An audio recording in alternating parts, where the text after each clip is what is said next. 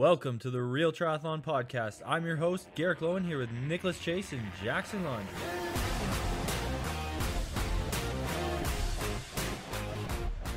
All right, as promised, we have an outstanding episode today. Wayne Attwell, the owner, founder, main cohort, or main kahuna, big kahuna, I guess I'd say, at Fast TT Bike. And Wayne, thanks so much, man. You've been an epic supporter of triathlon. You, I, I reached out to you and asked, how can I get on your product? You've been more than kind and and taking care of our team. So first and foremost, thank you for being such an advocate for for what we're doing and also for being on the episode. So thanks so much, buddy. Uh, thanks, Nick. Good to be on the episode. I have to say it's been fun working with you and uh, getting Jackson and Mark on board, and look forward to having an exciting year this year, man. Yeah, we're gonna have some RTS athletes uh, right now, myself, Jackson, Mark, um, have kind of thrown our hat in the ring and say we want to be on these bars. I've been on them for I think two races now, Indian Wells and uh, Challenge Salinas at the end of last year, 2023, and it was the most comfortable and the most adjustable I've been on a front end. Um, we came from working with 51 Speed Shop, which was a great product, just didn't have the the actual unique characteristics of conformity to the arm and a little bit more aero gains. But before I get into anything else, Wayne, um, I would love to know about you. You know, give me give me a bit of a, a biography of the last few years and maybe as yeah. to why you're so passionate about this specific project and you know what credit what credible things have you done to make sure that you're the expert you, you have to go back to my um, original training, I studied as an industrial designer. Um, so that's kind of my original training, but I got involved in marketing and, and my career took a path down brand marketing. So I became a brand, I had a, for about 15 years a brand strategy and design agency, and my skill was search engine optimization. Oh. Uh, so that's kind of where I was working. But at the same time, I'm kind of a, an avid time trialist. And uh, I got to the stage as I got older that I needed a bit more than disc wheels and a good skin suit. So I started to look at the cockpit. Um, and about three years ago, I sort of reached out to the market. I looked at what was available and I didn't really like what I saw. So I thought, how hard could it be to design and build a, an, an aero bar? Um, and that was the start of it, sitting around the dining room table with pieces of cardboard and sketching. And I still have the cardboard mock up. Uh, and so we built a TT bar um, primarily for me to use to go faster. Um, and I noticed quite a few of the guys buying them were triathletes. So I listed on the website as a tri bar and a TT bar separately, and all the sales were tri bars. So I reached out to a few of the, the customers and I realized we actually needed a proper TT, a proper tri bar. So um, I started to rapidly learn about triathlon. I used to be a um, ultra distance runner, had some knee injuries, started cycling. Um, can't swim to save my life, so I'll never be a triathlete. but anyway, so that's kind of how we morphed into the triathlon bar. And um, to be honest, we've kind of really focused entirely on triathlon. The TT side is just, um, it's very small, it's very restrictive in terms of design through the UCI. Okay. So triathlon is where we can be a little bit more adventurous um, and deliver better, I think, better product for the athlete. So, so currently, so the way it works, I basically do all the conceptual design work, all the aerodynamic theory stuff, and I have a design um, in, industrial design engineer who does CAD work for me. Um, so, and he's a he's uh, an industrial designer who majored in aerodynamics. So he has a very good feel on the aerodynamic side. Plus, we've partnered with Speed Edge in Portugal, um, and Bernardo and his crew are basically academics that race bikes, and their uh, master's uh, thesis is on aerodynamics. So we've got a very strong handle on aerodynamics. My personal sort of hobby horse is uh, ergonomics. And so for me, the ergonomic side has been particularly, I think, valid in the tri space where, you know, you're spending five to seven hours on a bike. Um, and comfort is probably more important just than just aero. It's got to be aero, it's got to be fast, but uh, like at the tri bars, a lot of them are very fast but extraordinarily uncomfortable to ride. And after 30, 40 minutes, you you know you, have got to get off the bike. Yeah, and, and real before I got to berries. Let me let me jump in with a question real fast because I didn't really understand the the vast differences between you know when you're saying TT versus triathlon, and I'm guessing the restrictions for UCI rules really limit what you can put on the front of a of a cockpit for a UCI legal bike. Can you can you touch on some of the points that are really different? Yeah, I mean the UCI's primary concern is safety and control. So you have not only a very strict. This year they brought in well, sorry, 2023 they brought a new set of rules in around aero bars because of the sort of proliferation of carbon systems. Um, and some very uh, tight controls about how big the elbow pad can be, how deep the flares are, how wide the, the body can be, etc., etc. They also have rider length constraints, so you can't get the, the front of the saddle closer than 50 mil to the bottom bracket. And you've got a whole lot of not just bar constraints, but rider setup constraints. So it's it really you, like our TT bar is a it's a compromise in order to make it fit in the rules. Okay. For tri, we and I think this divergence is is increasing. Initially, TT is where all the, the sort of aero bars started, and triathlon picked up on it, and you're using TT bars. But actually, as we've started to develop, and we have you know future developments, the bars are very tri specific. They you cannot use our current bar and the future bar we're building, you cannot use it in time trial. It's just not legal um, because it just breaks the rules. But it's a much better bar. It's faster. It's more comfortable. So there's yeah. a very strong divergence to triathlon specific, and that's kind of where we've gone from a brand point of view. Okay, great, and thank you for that. I, I definitely needed to hear that kind of di- differentiation. Now, you've never built this product before. You know, this was something you just kind of decided this is an industry need. Um, yep. Was it what really motivated you to kind of figure out how do I work with carbon in a way that is, you know, ergonomic? How can I, you know, how did you figure out how to purchase, machine these things? And like that had to be one of the hardest things. The first thing I did was I looked at the shape of my arm. I looked at how I sit on the bike, and I think the difference between probably me and a lot of other brands is I primarily come from this from a rider's perspective. And my objective for me personally was I want to go faster with less effort and I want to feel comfortable. And so it's really been a, a athlete driven design versus a commercial thing at all. I mean, when I started this, I had no intention to make a business.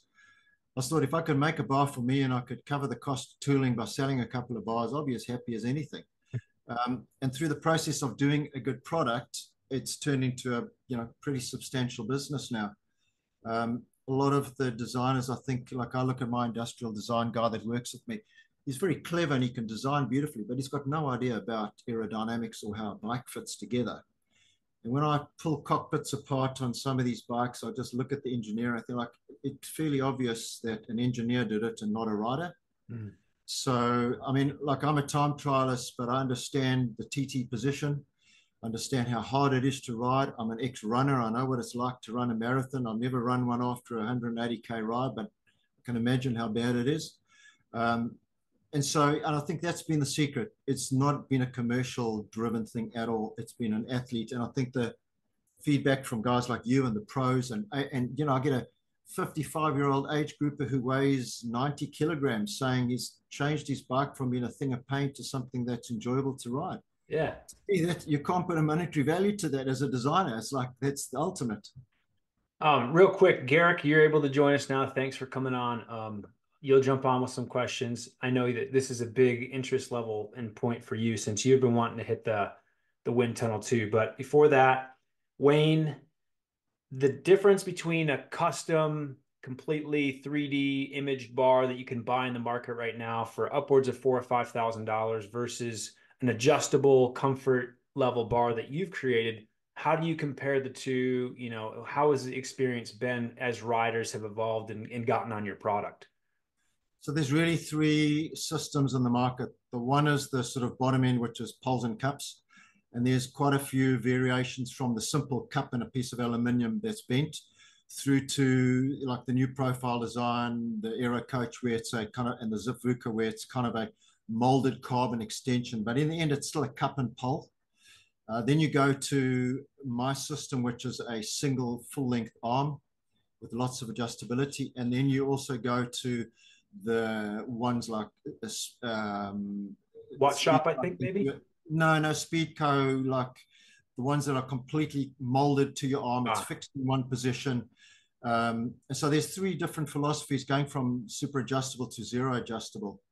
When I started, the reason I built my own bar was I didn't like even a aerodynamically molded carbon two-piece system. It just didn't work. It Just not aero to the degree I wanted, and it just didn't look as smooth. So for me, it was it had to be a one-piece arm, and it had to be smooth. It had to kind of have good airflow, but you had to have maximum adjustability. So we had to have forward, rearward adjustment.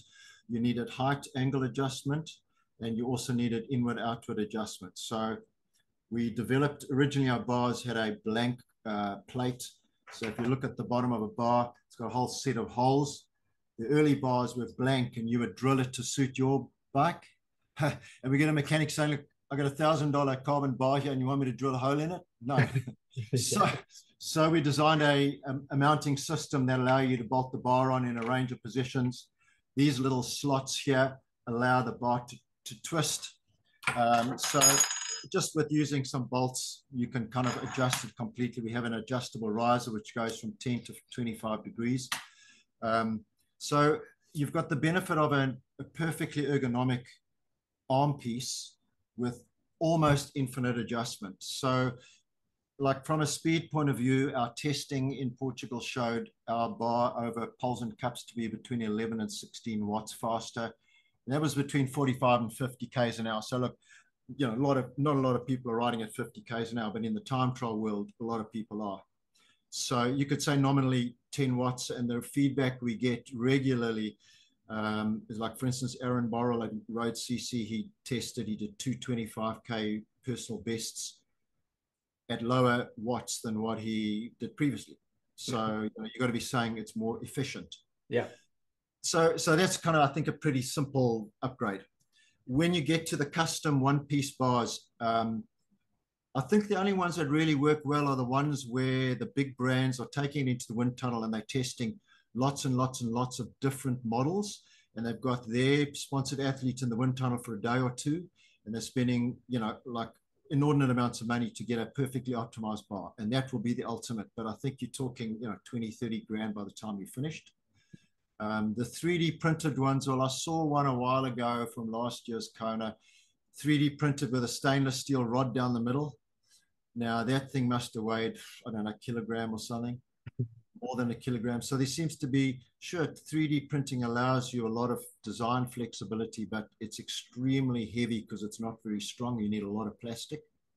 One of the problems we see with so if you go away from the sort of Anhaugs and those people that are and and Charles Barkley are sitting in a wind tunnel with Cube, for instance, if you go to Joe Pro or Joe Top End age group, and he's bought a custom set, they're taking him on a static thing. They're basically doing a perfect mold of an arm in a static position. They're making a bar that's set in one orientation, one angle, etc. So we have one of our top New Zealand athletes throwing away a $5,000 titanium setup. And he is moving to our bars primarily because he wants some adjustment. You know, athletes' physiology changes. They might have a shoulder injury. They may want to. I mean, I fiddle all the time on my bike. I'm I'm changing two, three times a season. I'm making little changes, little tweaks. Um, and and what we discovered, Nick, during our product development is you would start off, you'd build a bar that you would print a model, you'd put on the table and feel fantastic. So you'd go and you'd make a sort of more robust one. You'd put it on the bike, you get on the indoor trainer, and you start to put a bit more stress through the body and through the pedals. And you discover that uh, you need a bit of a tweak on it. So you make the tweak, then you go and you make your first carbon prototype, you put it on the bike, and you go out on the road.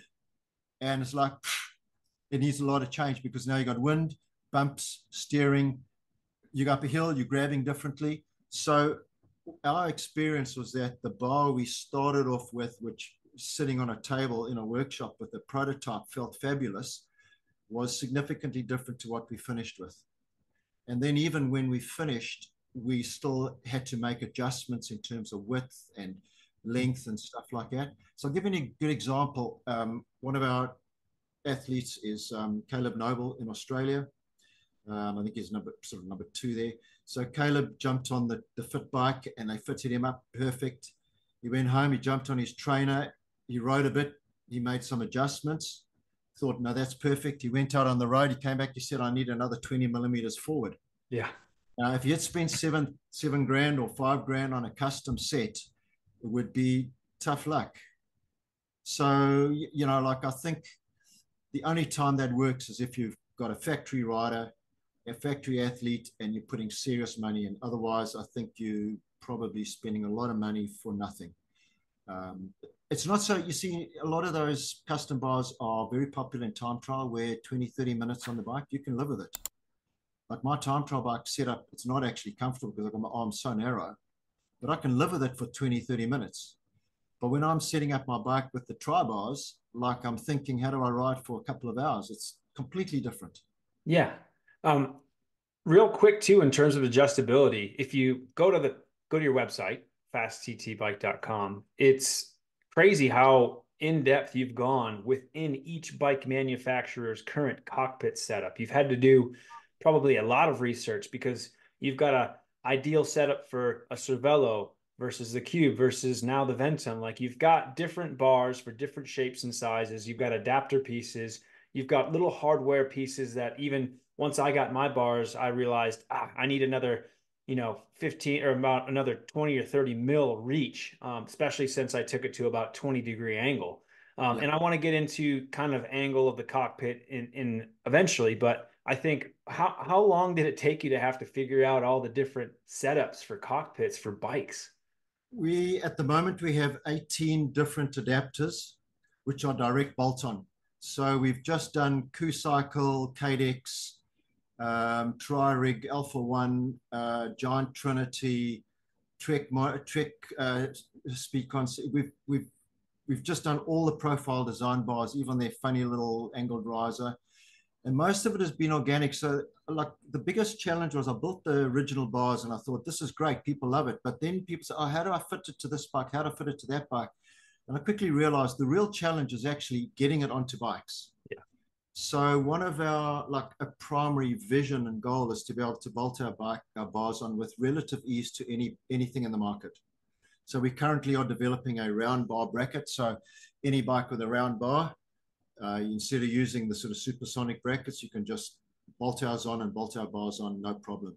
We sell a lot of bars and setups to Cervelo S5 road users, like surprisingly. And the amount of emails we get from people with road bikes and one aero bars is just astounding. Wow. So, like most of it has been, we've had customers. I had a lobster fisherman in um, Nova Scotia send me his P3X uh, cockpit um, I had a guy loan me his brand new Trek Speed Concept for 11 days while he went on holiday. I had a guy in the States send me his Tri-Rig Alpha 1 monopost. Um, I've had extraordinary good support from customers in terms of giving me the information. I mean, I can't get my hands on all those bikes. Yeah.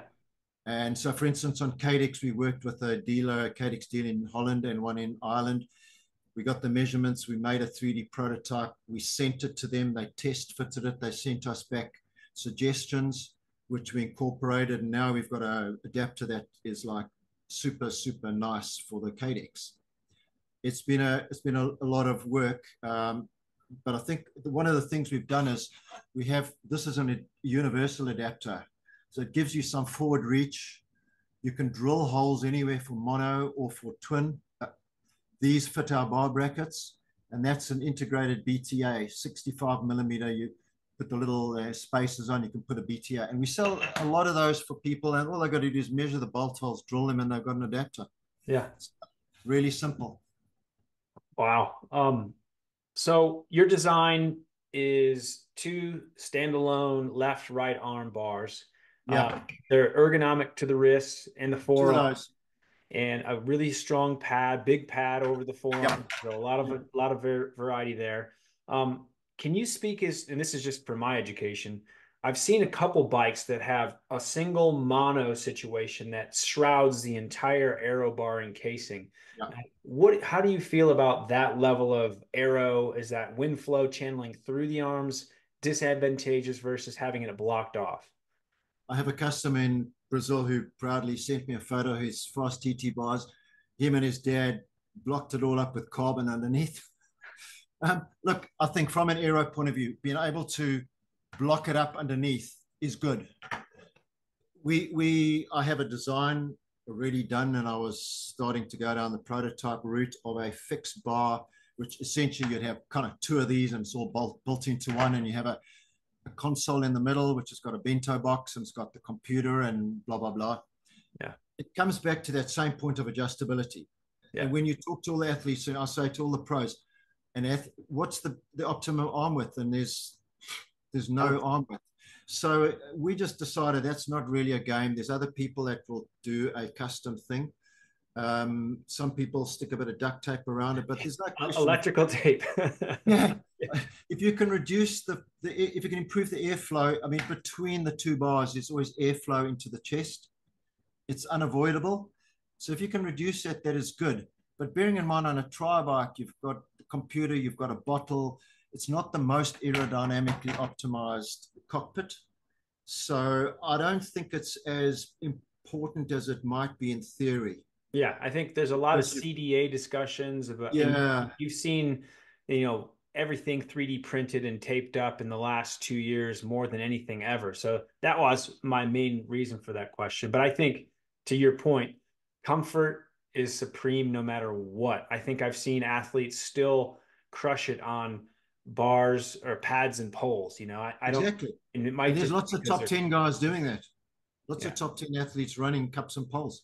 Yeah. I think if you look at the speeds, like obviously the faster you go, the bigger the aerodynamic gain or loss. If you take the pros and you maybe you're doing sort of 40 plus, depending on what distance, aero is obviously really important. When you're on a time trial like you're doing 50 plus, 55, it's super critical. If you're an age grouper and you're doing sub 35, it's a lot less. So I think, like, you know, maybe once you've got the perfect setup, you go and make a piece of carbon or piece of cardboard or whatever you want to put to make it block up. Go do, do it. Fine. If it makes you feel better. Yeah. Of course, then you want to change it. If you've locked it up with carbon, you're buggered.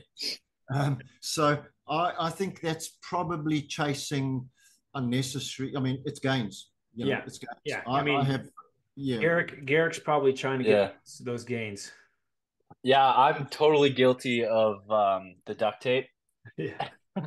with the with the poles and pads. Um, I had contemplated just using a piece of like pre-preg carbon fiber and putting that in there, but I I did the duct tape and I just stuck with it and I put all my gels in there and everything and it worked great. So your idea with the bento box is a good idea. And then kind of just going back to the guys with the custom aero bars where they they just sit there and they get a shape capture of them here and then they put it on their their bars i i'm glad you touched on that because i laugh at that so i work in prosthetics and this is exact this is exactly what we do right it's yeah. we do a shape capture yeah. we do um, temporary device testing device yeah. it takes us six months before you know minimum before we move and do a carbon fiber finish uh, and we always joke like, okay, we fit you today on the magic floors, but you go home and in an hour you're gonna have an issue, right?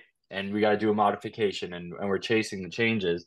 Because anytime you start loading something, you know your anatomy naturally has pressure points that you can't compensate for when you're not yeah when you're not doing it for an extended period of time. An interesting one is the the hand angle. Yeah. So we, you know, like you sit there and, and you say, oh, that feels really great. You get out on the road and you start putting pressure, and what happens? You start gripping, and that happens. And I see, you know, we got some athletes, they do this. I said, well, you wasted your time buying an aero bike because you may as well just get a cup and pole. But that's the first thing that happens. So if you've just sat relaxed and you've built your bar and then you get on the road and as you tighten it you do that because you're on bumps. Well you know there's seven grand down the tubes.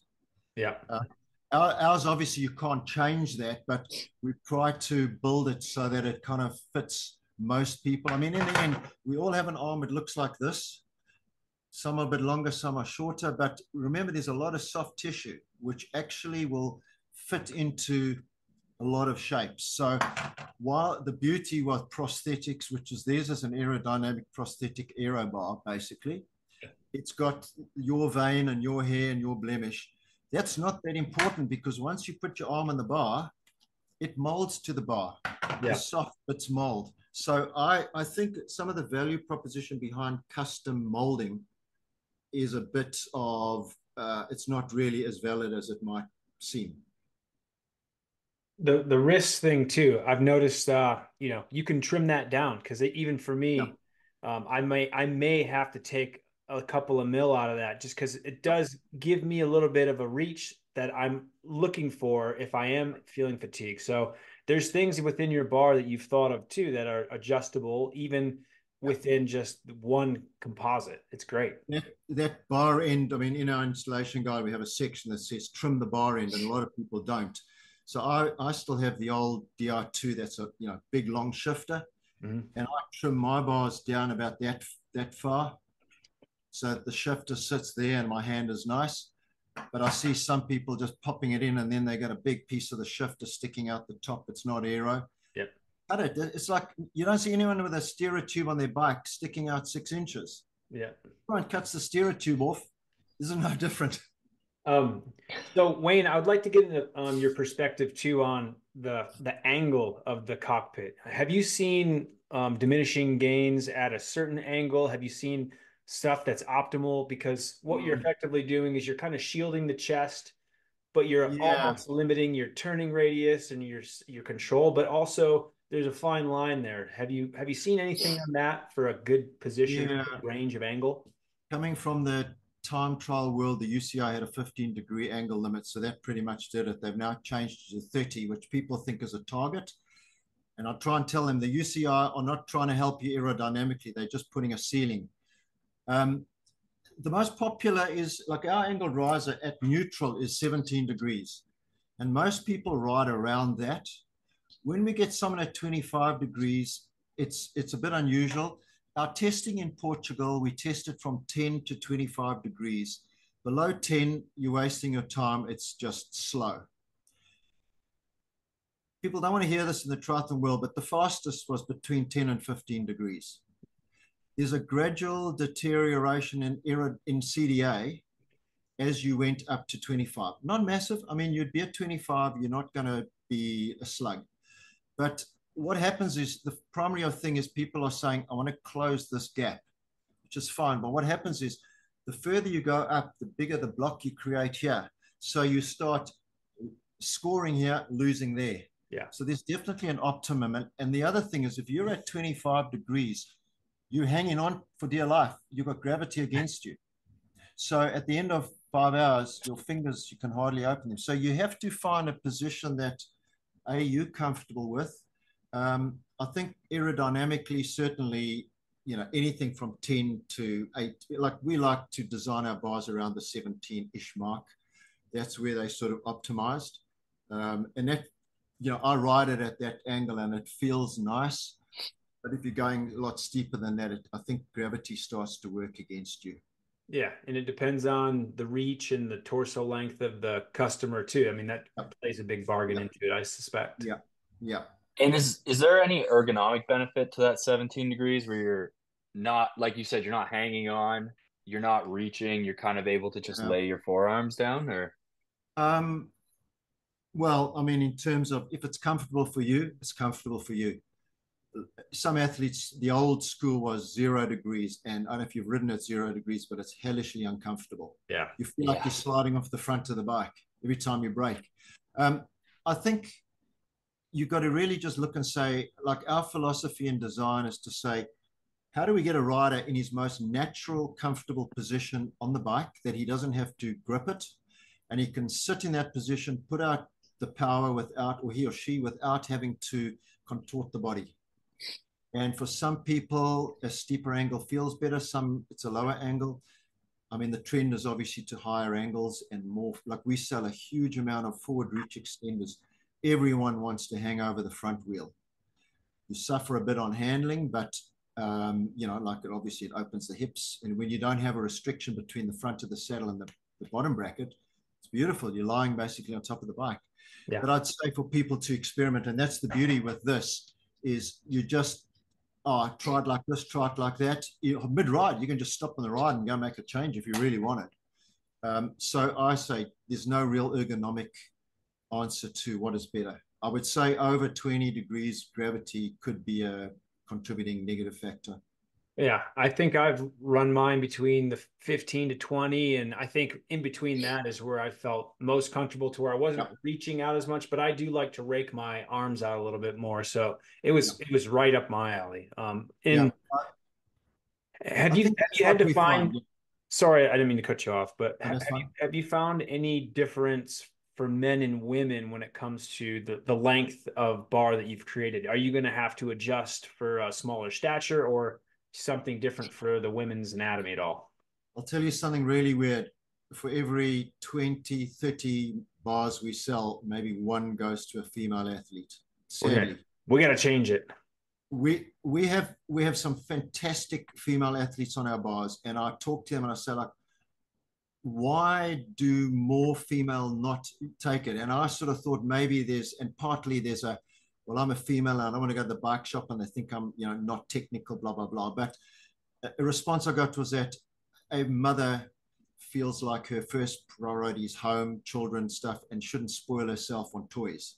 Ah. Men decide when there's money left over from the toys, we'll give it to the kids and the family. So I think it's a bit of a philosophical issue. I would love to see it different so we have some fantastic. We've got a, a, world champion on our bars. We got some. We got the um, Indonesian female champion, and they love it. As far as length is concerned, I have to say that our bar is probably built more for the medium to larger athlete. I am this year going to build a kind of a shorter bar for. We're doing some ergonomic sort of uh, referencing and data capture and I think we will build a kind of a medium-sized bar that will be more suited to kind of a smaller athlete. But we've got um, female, small, petite female females on our bars, and they have no fit problems. That's great. Um, how about price point too, Wayne? I mean, for what you are offering, the the the level to entry for these higher end bars right now. I mean, let's face it, your product is on the higher end look. It feels great but you're not char- overcharging and really no. doing, doing some damage. What what led you to that price point? Well, it's 995, call it a thousand US roughly, um, which is quite in line, coincidentally, with quite a lot of those sort of carbon systems. Um, obviously, poles and cups, you can't make a comparison. Then you've got multiple thousands when you go to the custom. I mean, it just really relates to what does it cost you to develop and tool and build these bars, bearing in mind that every single bar is handmade. It's not like if you do an injection molded or a 3D printed thing, you press the button and more come out the end, and so your cost per unit drops. If I order 100 bars or 1,000 bars, the buy cost 10, is the same amount of work, same amount of carbon, same amount of manual effort. The supplier might feel kindly and say, I'll give you a discount for a, you know, because you give me good business. But it's a very, very labor intensive process. Every bar is handmade. So it's not a cheap product to make. Carbon fiber is expensive. The development, design cost, the testing, prototyping, tooling. Um, it just came down to like, what is it going to cost us and what can people tolerate? We try to say, well, let's make it affordable. That you know, it's less than the cost of going to Kona, the yeah. entry fee, less than the cost of entry fee. Hmm. and when you're paying 25, 30 grand, or you're paying, you know, the kind of money people are paying for a set of Princeton uh, Carbon Works wheels, it's a cheap investment for being comfortable. Yeah. Uh, but it's not cheap. I mean, in the end, it's not cheap. It's a, it's a high end product, but we're seeing like last year, our sales were fivefold increased. And we thought that the end of the Northern Hemisphere summer and the end of the race season would be kind of the end of our sales season. Um, October, November, the two biggest months we've ever had. December matched the best month we had during summer. So, you know, people are taking to it, and these are from pros right through to 11 hour age groupers. Yeah, I think I think that uh, more than anything, I wanted to give you, you know, some kudos for your price point. I think it's it's definitely something anybody who's looking for actual comfort and gains, most importantly, comfort and then gains. I think that that is a prime directive for to invest in this, especially when your bike is already X amount and everything else you're investing in. Helmets don't merely make you that much more comfortable. Um, you know, this product is designed to substantiate your comfort by a large load. So that's really where I felt like this was great. And especially it's not like the most rigid concrete position like the bars when you do go over some bumps there is just a tiny the slightest good amount of bounce that i found that it, it doesn't yeah. Doesn't make me feel hesitant it doesn't make me feel like i can't handle well but it gives my my body a bit of a break so i think that that's something i really enjoyed also with the product i think that's quite an important part of comfort like i ride an older Cervelo p5 and it's very stiff and, and it really kicks you in the butt on bumps um, the bars especially coming through your, your hands, your shoulders, into your neck, into your head. Um, carbon fiber will always flex no matter how stiff you make it. Um, but they're stiff enough to give you complete comfort and control. We test them to uh, at in Germany to ISO 4210 standard, which is what the the UCI require, and it's just a good standard. And our current tri bar, it, we, we take them to failure. So we, we, we put force on the the end of it until the bar fails. And usually what happens is it cracks a little bit here, never breaks, you just get a crack there.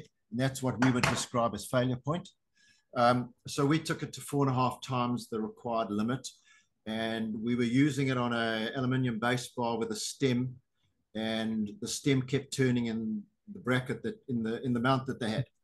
So essentially, if you put a 90 to 95 kilogram person mount the bar over there, put a 95 kilogram person to sit on the end, you can probably ride them down to the corner shop and back. any concern? So uh, there's yeah, strength with a right amount, and and they still light. So it's just a matter of how you lay the carbon and, and manufacture it. I've got a funny story and uh, challenge Salinas in Ecuador. They kind of diverted the bike course the day of because of some extenuating circumstances.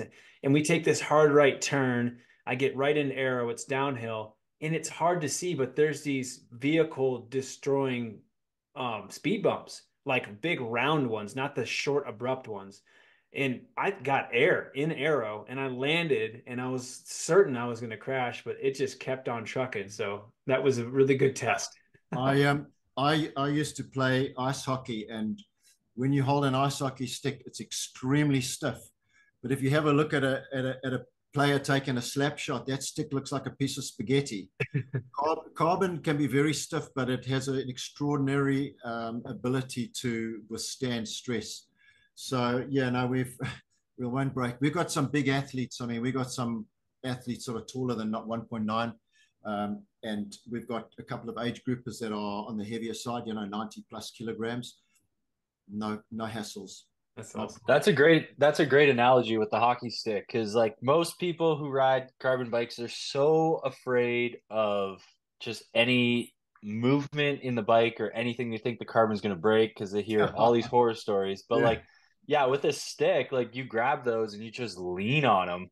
Yeah. And there's so much flex. Even like you can get an, a 90 flex stick and just like really lean on it and flex it. And you're like, it's not breaking. I mean, they do break. Obviously, you see it happen all the time, but like, you know, there, there and there's no give, and carbon doesn't fatigue too, right? It always bounces right back. So it's not like if you, aluminum. If you go and if you go and uh, Google Brett Hull taking a snapshot, um, Brett Hull from 15 years ago, his hockey his stick was bent like a U.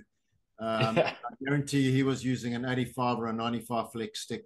So yeah, I mean, you see, the thing is, it's interesting because I think a lot of the mindset has gone to stiffer, stiffer, stiffer frames. And people have got this obsession with a stiff bottom bracket and everything, which when you're on a track bike and you're putting out two and a half thousand watts, you need a stiff bike. When you're on a pursuit bike, you need a stiff bike. When you're on a time trial and short, you're probably putting out more power. And when you hit a hill, you're going hard. When you're on 180K like St. George, and you hit a hill, the last thing you're thinking of doing is getting out of the saddle and pounding out 450 watts. So the stress that a tri bike goes through, I believe, a, frame is completely different. And in some respects, I think maybe they engineered to be too stiff, which makes them less comfortable. I know my P5, it's very stiff, um, and it could be so much softer without compromising the ability to put the power down. I agree. I think wheels have also evolved for to be less stiff or just stiff enough to not flex under load because some of the the carbon rims with the carbon or the aluminum rims with the carbon fairing, they do roll a lot softer, and that's almost yeah. a selling point for companies like like HED. I think sometimes. Yeah, yeah. Um, so yeah, there's there's a lot of different comfort level things. We've all industry's been changing and our opinions have been changing, but all in all, like, anyways, it's it's all good lessons learned. But Wayne, um, you know, thank you so much for giving so much of your time. But before we go, what what has this inspired you to do now? And Garrick, also, any other final thoughts from you after this question? Um, well, I the fun part for me is design. Listening to, I get a lot of feedback from customers. We take it in, we try and incorporate that. Um, the excitement is building products that solve new problems or problems that aren't currently properly solved. I think we're starting to get into the mainstream where we're getting a lot of very good athletes like you know yourself and Jackson and Mark, um, and it's going to be exciting to see them doing some big races this year and getting some results. Um, I mean, there's just so much we want to do. We're working on a, a base bar at the moment. Uh, we've got another tri bar in the works. I've got a frame in the works. I've got wheels in the works. I've got wow. adapters in the works. Like, you know, this week alone, we we listed six new products on. You know, basically launched six. They're adapters, but it's it's all fixing a problem that exists that no one is properly fixing. So we've got we've got a lot of exciting work to do, and then we've got partnerships with a range of people, um, and it's just exciting to get an email back from someone that says, you know, like I used to be in the marketing business, and you do a logo and a brochure, and no one ever wrote to you or emailed you and said, hey, look, that brochure has been amazing. I've sold so much stuff. They say, like, didn't I pay the bill? Well, what are you on about? I get people just randomly sending me emails saying, "Thank you so much. Like this bar, the bars have been so great. It's changed my experience. I'm having my best bike leg. Blah blah blah." It's just satisfying. It's just really, from a designer's point of view, it's very gratifying, and that's kind of where I see it. It's not a commercial gain. I don't, you know, this is a, like a fun business for me. That's gonna. It's incredible. Thank you for that. Yeah, man. Thanks for uh thanks for coming on. It's really cool to hear that you played hockey. Was that in New Zealand? It was my um yeah, my whole family's a hockey family. My son, um, my my middle son has just been. Well, we don't play in the highest league. We play Division Two, but my son is going to um, he's going to Bulgaria in, in March to play the Worlds for New Zealand. So he's played for the Ice Blacks for many years. Um, my eldest so son cool. played, my eldest son played for South Africa, and my daughter played for New Zealand. So we have a very vested. I, I just got too old for ice hockey and decided bikes bikes was better. Well, yeah, I, I feel like that's the that's the natural progression is like you play hockey and then you move into cycling. That's what I did, and yeah, um, cool, yeah, it's so it's who's your natural, team? But who's the team you support? Oh, the Maple Leafs. Ah, uh, yeah. Well, look, yeah, yeah. I have a lot of family in Vancouver, so the Canucks are a good one. But okay, I, I used to um, I used to be a big Jarome Iginla fan back in the day.